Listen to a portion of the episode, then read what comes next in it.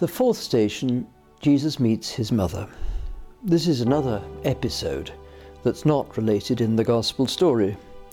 But John's Gospel does have Jesus' mother standing by the cross, so we can properly give our prayerful attention to the possibility that Mary was there in the crowds and that they encountered one another on the journey to Golgotha, and that she had that dreadful experience of watching her son die. So this is John's version, John 19, 26 to 27. There stood by the cross of Jesus his mother and his mother's sister, Mary of Clopas and Mary the Magdalene. And so Jesus, seeing his mother and the disciple standing by whom he loved, says to his mother, Woman, look, your son. And then he says to the disciple, Look, your mother. And from that hour the disciple took her to his own.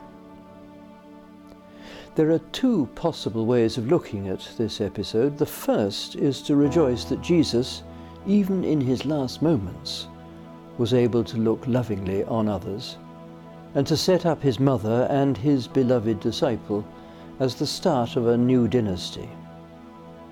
The second is to recognize the appalling sadness that his mother is feeling.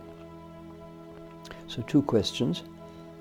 First, can you recall a situation in your life where someone, perhaps you yourself, acted with generosity of this sort? And secondly, can you identify with the pain of Jesus' mother?